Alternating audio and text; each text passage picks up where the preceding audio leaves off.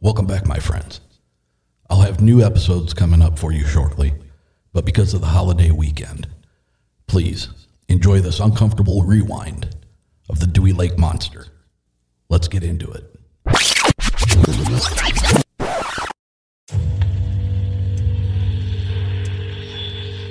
doing that, I was face to face with it. It was holding me by my throat, and it felt like it was sucking something out of me. I probably should have been more scared than I was when I witnessed the exorcism. I turned and looked on my right side. When I did, there's there's a beam on the side of the tree, a large beam. It's looking at me and I'm looking at it. After I hit the lock button and looked back up, I saw red eyes staring back at me.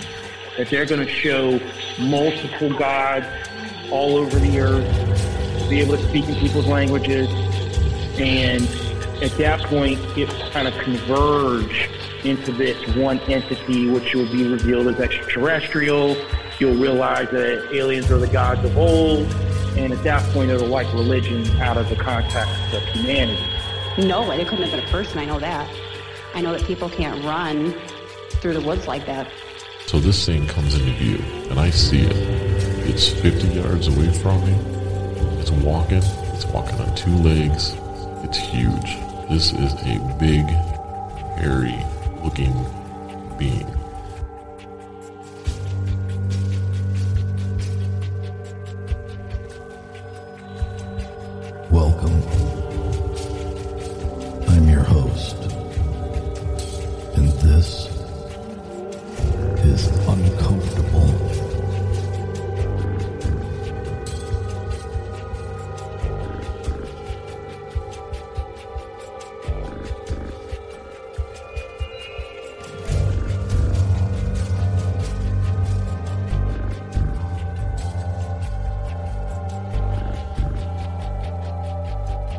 Good evening, my uncomfortable friends. If you're new to the show, welcome. And if you like it, please head over to Apple or iTunes and give us a five star rating and a review. You can follow us on Facebook, Instagram, Twitter, all at Uncomfortable Podcast. If you have an experience or know someone who has, get a hold of us at contact.uncomfortable at gmail.com and we'll get you on the show. Tonight, I wanted to start out by thanking each and every one of you for your support of the show. But before we get into tonight's topic, I wanted to cover something that we're doing that's very exciting. September 10th of this year, will be hosting Bigfoot and Brews in Dowagiac, Michigan. Sister Lakes Brewing Company will be the site of our all day Bigfoot conference. It will be a best of uncomfortable, if you will, with current scheduled speakers being Ron Morehead, James Lady, Val Salvala, and John for my most popular show to date, Opening Day. Speakers, presentations, and topic related vendors, and some of the best cryptid brews and culinary offerings the area has to offer. Tickets are on sale now at bigfootandbrews.com. The tickets are currently limited to 200 attendees, so don't miss your chance to hang out with me and our great guest speakers. So if you're able and interested in helping sponsor this event, we encourage your involvement and welcome your donations. Your contributions will be recognized on the event website, a banner on display at the event, and of course, you'll receive some uncomfortable perks as well. Contact me directly for sponsorship details at contact.uncomfortable at gmail.com. Event details and vendors applications can be found on the event website. This is the first year for this event, and we're anticipating it will become an annual event. I'll again be supporting the podcast as a vendor at this year's Michigan Bigfoot Conference in Chelsea, Michigan on July 30th. Information on all these events mentioned can be located on their respective Facebook event pages. And now, on to tonight's show. Let me start off by setting the stage. Midwest America, 1960s. A country still reeling from the recent assassination of their beloved president.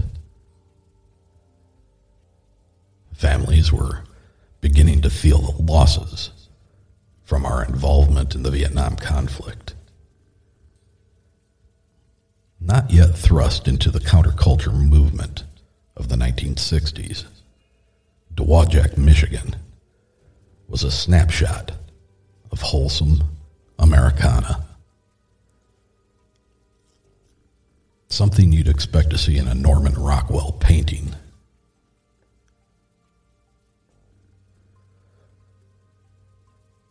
Nestled in southwest Michigan's Fruit Belt, Van Buren County's Sister Lakes area became a popular vacation destination for Chicagoans as far back as 1911, when the region became more easily accessible by train. This roughly 35 square mile summer resort area is primarily made up of woodlands, farms, and 11 lakes within a six mile radius. Most notably are Round Lake, Big and Little Crooked Lakes, Magician, Cable, and Dewey Lake.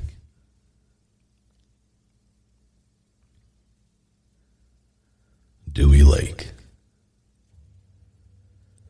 This is where our story begins. As early as 1962, folks living in the vicinity of Sister Lakes, Michigan, had started seeing a strange hair covered creature, some saying in upwards of nine feet tall. Then, in June of 1964, the first sighting of the monster took place on the evening of Tuesday, June 9th.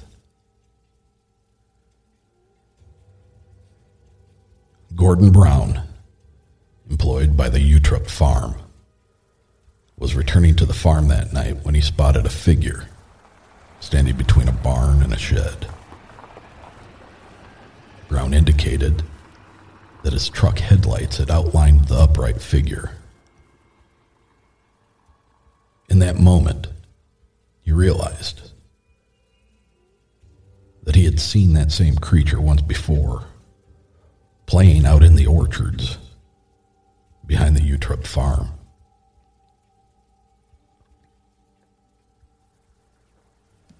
Admittedly anxious to get a better view of this creature, Brown gathered his brother Randall and a flashlight, and they headed to the area where he had last seen the creature. They arrived in time to see this thing approximately 120 yards out in the field. According to the two brothers, the creature appeared to be looking back at them as it slowly retreated into the woodline.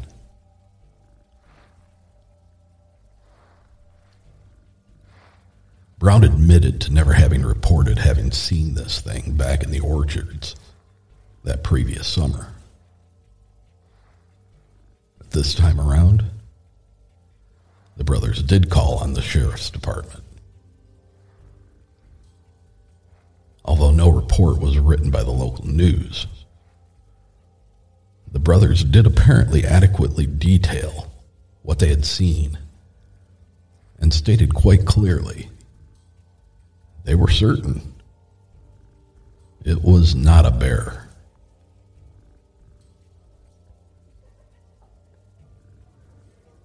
The next 24 hours would change this small community forever.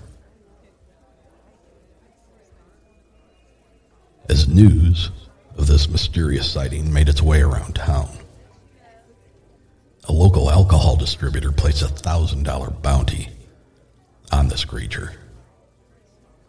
News of the reward spread quickly. In no time at all, the town would find itself overrun with hundreds of curiosity seekers and monster hunters that were all armed to the hilt. They came in droves in the back of pickup trucks and packed cars. Although the sheriff's department attempted to patrol the area in hopes of spotting the creature, their efforts were soon redirected into corralling and redirecting the mass of monster hunters from the area.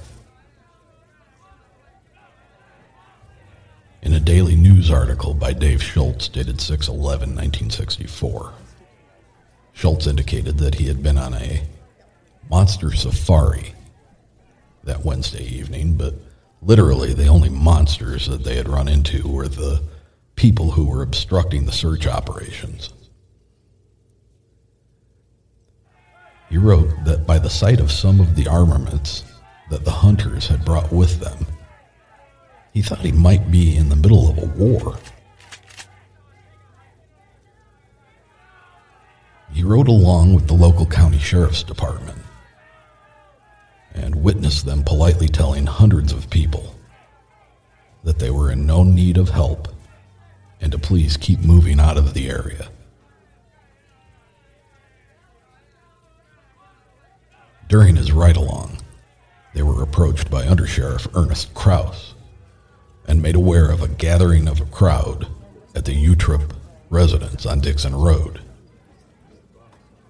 Upon arrival,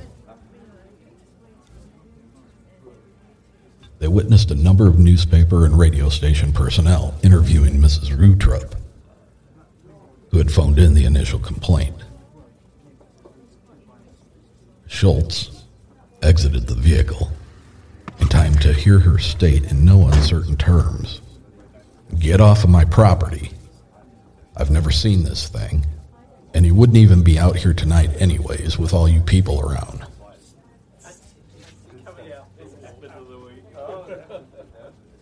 Besieged by reporters looking for descriptions of the monster, she reiterated that she had never seen the monster. She indicated that she had gone outside one evening about 10 p.m. And as she, quote, was returning to the house, the thing was coming up behind me, and I could hear his steps. My husband inside the house could feel the steps as they shook the house. Mrs. Utrip went on to explain how one of her shepherds had chased the monster one night and came back with the pupil of one eye turned to a pale blue color and was blinded in that eye. According to Mrs. Utrip, her husband saw the creature last year when he had pulled into the driveway and his light shone upon it. He had indicated that all he saw was, quote, a outline of an animal with the exception of eyes, which seemed to be very much illuminated.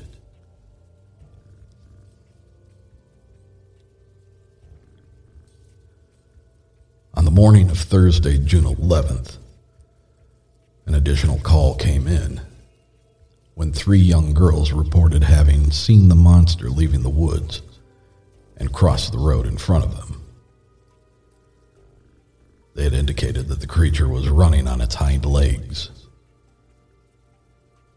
Two sisters, Patsy and Gail Clayton, were walking a third girl, Joyce Smith, home when they saw what they initially described as a bear.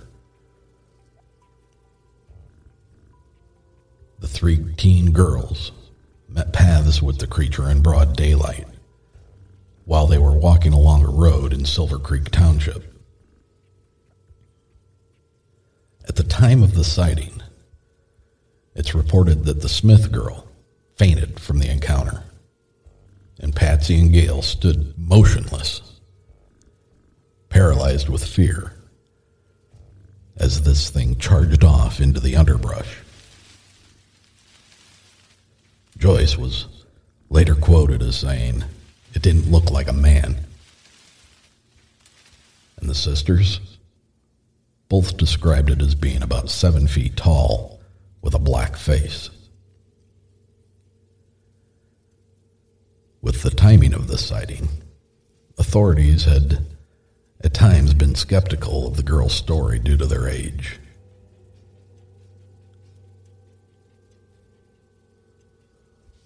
During the midst of all this chaos and monster fever,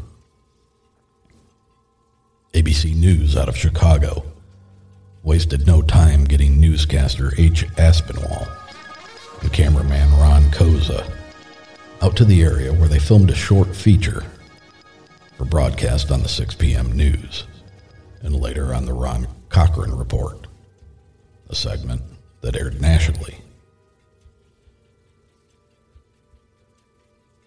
By 5 p.m. on Friday, June 12th, deputies and detectives were dispatched to the Swisher Street area to investigate a report called in by Robert Walker, a Dowagiac resident. Walker reported that he had found what he described as a large track. In his words, he didn't know what kind of track it was, but suggested it could be, quote, a big ape track. Walker also stated that he had seen what left that track once before the previous summer. In his statement to detectives, Walker said, quote, It hasn't shown up for two nights. It shows he's scared. He's hiding in those woods, and somebody might just get killed. His normal routine has been broken.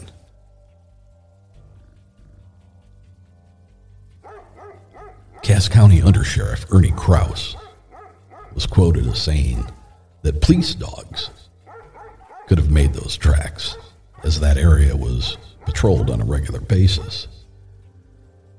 Deputy Sheriff Dick Baker had indicated that there were no signs of bear, and they hadn't seen any disturbances at any of the area dumps. Now, as a side note, I reached out to a longtime retired DNR officer in this area, and he assured me that at no time in the past 75 years or so has there been any evidence to suggest that there were any population of bear this far down into lower Michigan.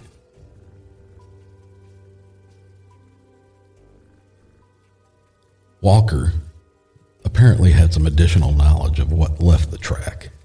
As he stated, quote, he starts up around Utrip's cherry orchard along Garrett Road, walks all the way down to the woods on Swisher Street, and then goes down the hedgerows. It continues down behind Cullinane School, where there's a swamp and blueberries.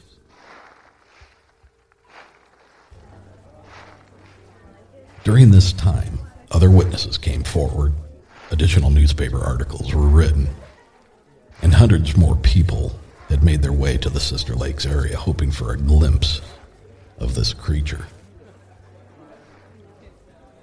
Local station WSJM had even began running a program of new monster reports on a regular basis.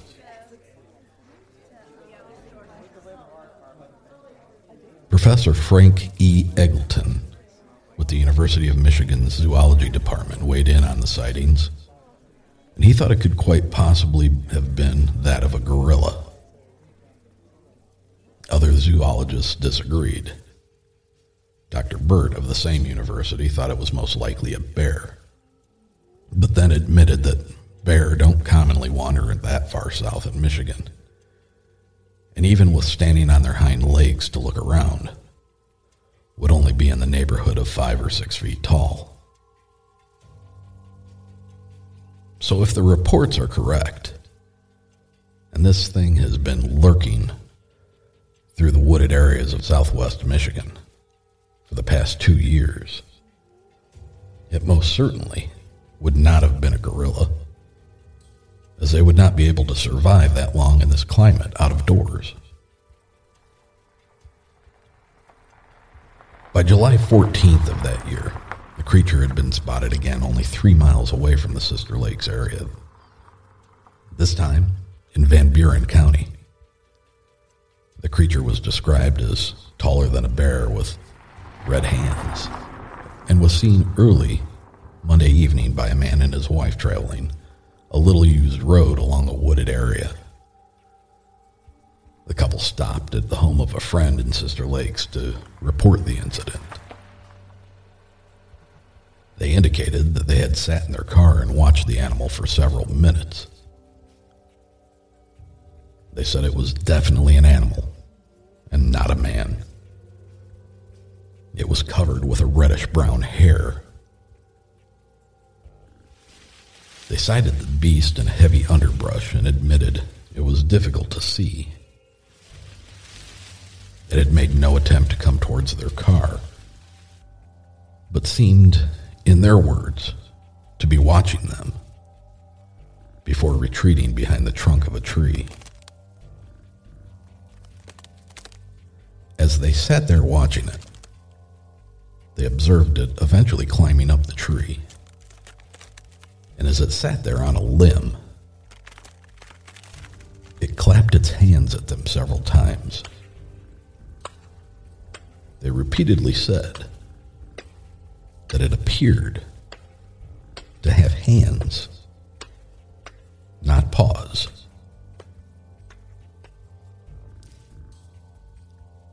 After reporting the incident to the county sheriff's department, a deputy, the husband, wife, and their two sons all drove back to the wooded area where the creature had been seen.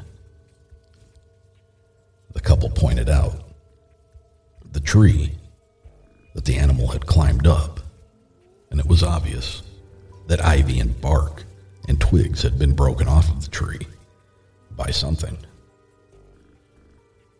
The base of the tree also showed evidence of having been trampled down.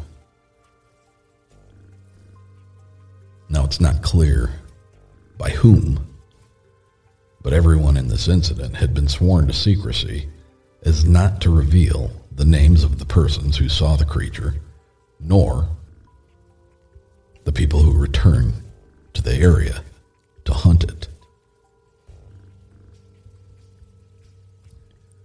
Years later, Cass County Sheriff Paul Parrish, in an article by Lane Wick of the Hometown Gazette, attested to this time having been one of the strangest in his up to then 33 years of law enforcement.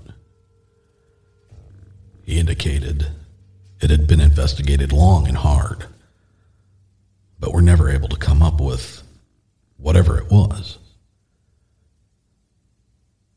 But in his words, some good, honest, legitimate people had reported it. Parrish said there were big footprints, a lot bigger than normal. They'd taken plaster casts of them, but they were in sandy soil and not very clear. He lamented. We tried to get to the bottom of it. We spent a whole summer on stakeouts and follow ups, but never nailed it down. It was the weirdest thing. According to Parrish, descriptions of the monster varied. Some reported a huge hairy beast with glowing eyes, and others reported not seeing any eyes at all, but a creature that had extremely long, powerful arms.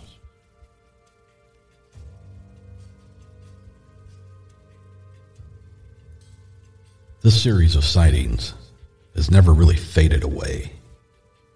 Sometime later, in an issue of True magazine, an article called The Hells a Poppin' Hunt for the Michigan Monster detailed the events of this summer and other related sightings, such as the Monroe County Monster that happened that next summer.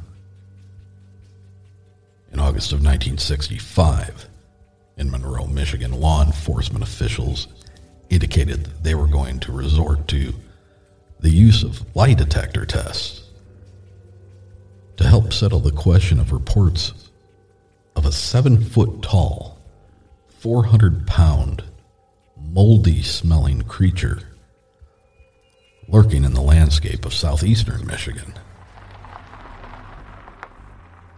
The first report of this creature on August 13th, 1965, came from Mrs. Ruth Owens, who said that her 17 year old daughter, Christine, was grabbed by the beast while they were driving along Mental Road near Monroe.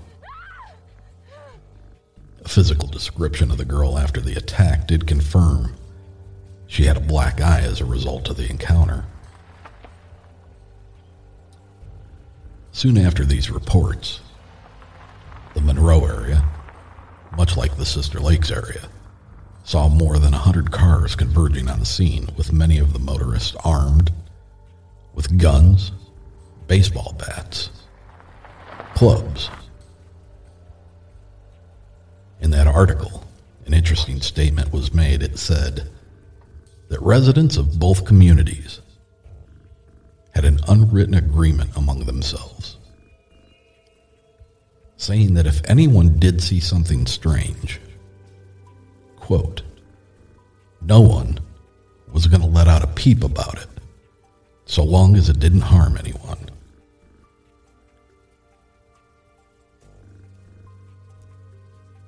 So,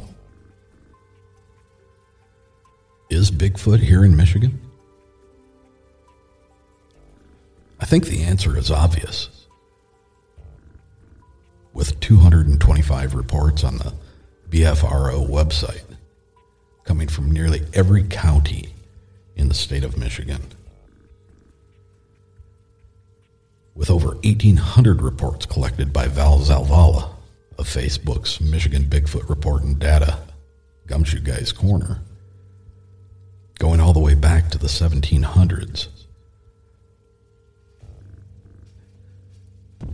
With stories like Charlotte, Michigan's so called gorilla swamp, where a huge gorilla wandering around on two feet and covered with long hair had been reported. Or the 1937 report of a Saginaw man witnessing a man like monster climb up a riverbank and lean against a tree as it watched him sit and fish. Or what about the story of Otto Collins and Philip Williams, who claimed to have run into a giant hair covered ape like creature outside of Marshall, Michigan in May of 1956? These men reported being picked up, one under each arm, and carried by the beast until he dropped them and then wandered off into the woods. They reported that it had big green eyes, as big as light bulbs, and smelled of something rotten. I guess we have to open our minds and, and take a little bit broader look at the subject. Rougarou, Oma, Yeatosh, Skookum, Steima, Bukwas, Sasquatch. These are just a few of the names for this elusive creature that we know of as Bigfoot. Nearly every tribe of First Nations people throughout North America and Canada had names for these creatures that they say they shared the land with. What were the translations of some of these names? Wild Man, Stone Giant, Big God, Cannibal Giant, the one who runs and hides, Tree Man, Hairy Savage.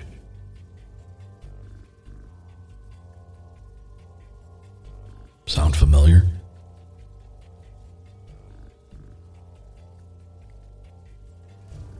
At historic references in a biography of Daniel Boone, the life and legend of an American pioneer. Boone was said to have repeatedly told a story in the later years of his life.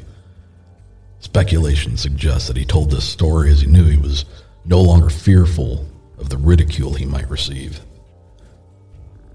The story was Boone's account of having killed a 10 foot hairy giant known as a Yehu in Kentucky in the late 1700s. Research shows there are several other accounts of over nearly 200 years of creatures in Kentucky known by the name of Yeha or Yehu. And then there's the American president Theodore Roosevelt in his book, The Wilderness Hunter, recounts a tale told to him by an old grizzled mountain man named Bauman. Bauman told of his younger days as a trapper and how his partner was killed by a creature that had visited their camp several times over 36 hours. The visitor described visually as having a great looming body on two legs, accompanied by the strong odor of a wild beast. It let out a sinister sounding moan and left large footprints embedded deep in the soft soil.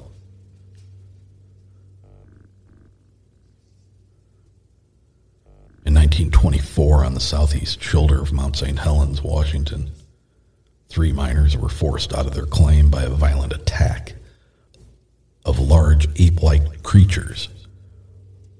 The attack culminated in a night of these creatures surrounding the men's cabin and pummeling it with large rocks. After an encounter earlier in the day, resulting in one of the men shooting one of these beings three times. At daylight, the men left and never returned. Factual historic documents show the property claim had been signed off by all three men and work had ceased after that night. Since then, that area is known as Ape Canyon.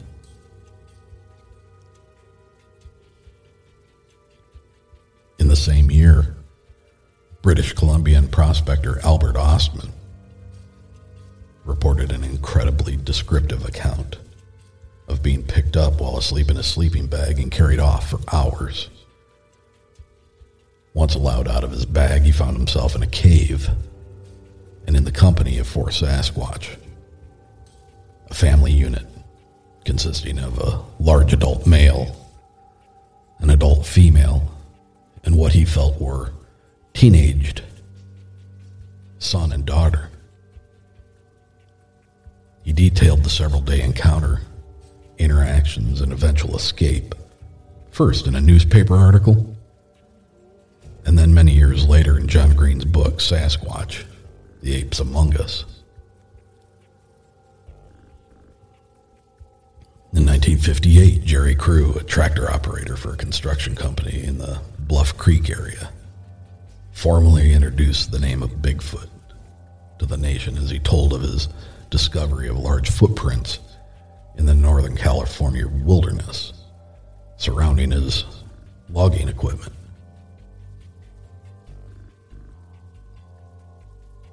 And nine years later, in 1967, Roger Patterson and Bob Gimlin filmed 57 seconds of footage of a Bigfoot walking across a dry creek bed at Bluff Creek in Northern California.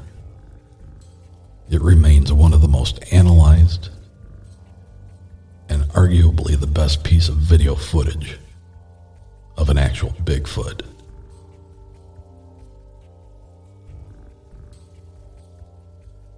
A simple Google of the subject, and one will quickly realize there are thousands of reports and eyewitness accounts in every state of the U.S. A deeper dive shows that's not all. There are reports of similar beings all over the world, on every continent. But Michigan, huh. Yeah, maybe all the way up in the UP. Maybe. But not all of them.